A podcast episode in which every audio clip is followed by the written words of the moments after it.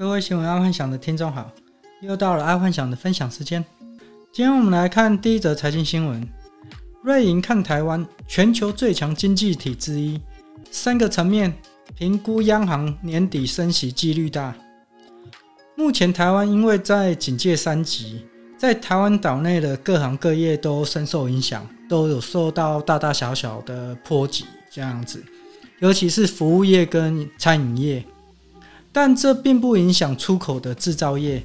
今年台湾的 GDP 成长率应该可以达到五趴，没有问题。这个在已开发国家算是一个非常好的数字。但相对的是啊，就算听众听到台湾 GDP 成长五趴，一定也会觉得这个很无感。因为如果在中美贸易战之前啊，在台商回流之前啊，确实 GDP 成长对台湾比较无感。因为蛮多台商都要做三角贸易，也就是说，台湾接单，大陆出货，所以无法让台湾整个就业率拉高。就是说，在之前他没有办法去享受到 GDP 成长的一个果实。虽然 GDP 有成长，但现今台商回流，出口又屡创新高，这势必可以拉抬整体的就业率跟薪资，一定就可以感受到这一波的成长率。因为全部都回流了嘛，所以 GDP 成长就不是假的。因为之前的 GDP 成长是假的原因，是因为大部分都是台湾接单，大陆出货，然后所以就业率不是在台湾，而是在大陆，而且购买原物料也是在大陆哦，所以才造成这样子的现象。好，再来娱乐新闻：七十六岁的香肠伯长青病逝，妻子深夜发两百字感谢文，他安详平静的离开了。说到这个长青，其实爱幻想还蛮舍不得的。他是我这一代人小时候的回忆。还记得爱幻想小时候中午十二点一定要守在电视机前面看《天天开心》。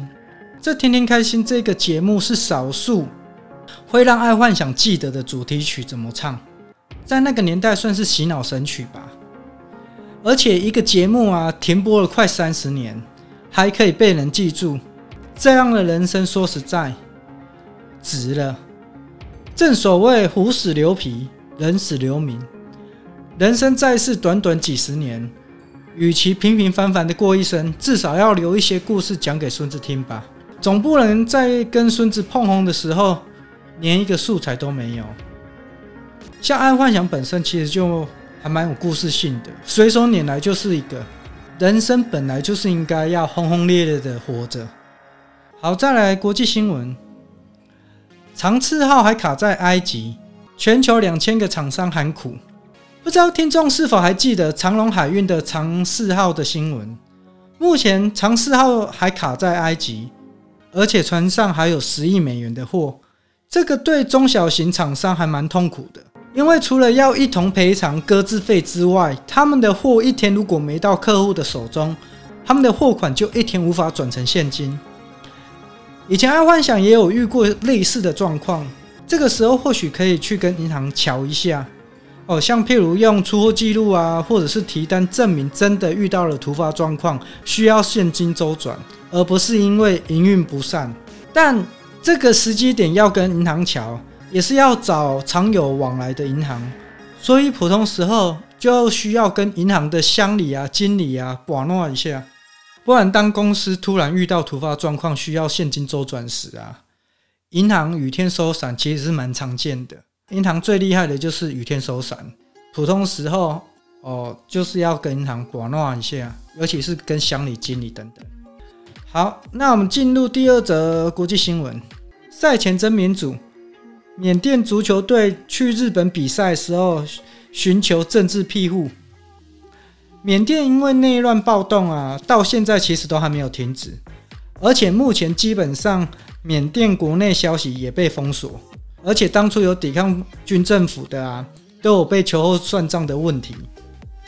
目前缅甸的足球队啊，在日本比赛期间，直接寻求日本的政府找寻那个政治庇护，这一招我觉得算是蛮不错的一招啦。今天如果假设是一个 nobody 要寻求政治庇护，我觉得应该是有困难。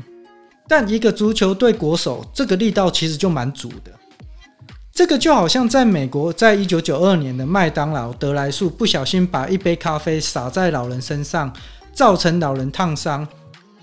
然后因为本来这个老人是要跟麦当劳要一些医疗赔偿金，但麦当劳始终不给这个老人嘛，结果老人就一状告上法院。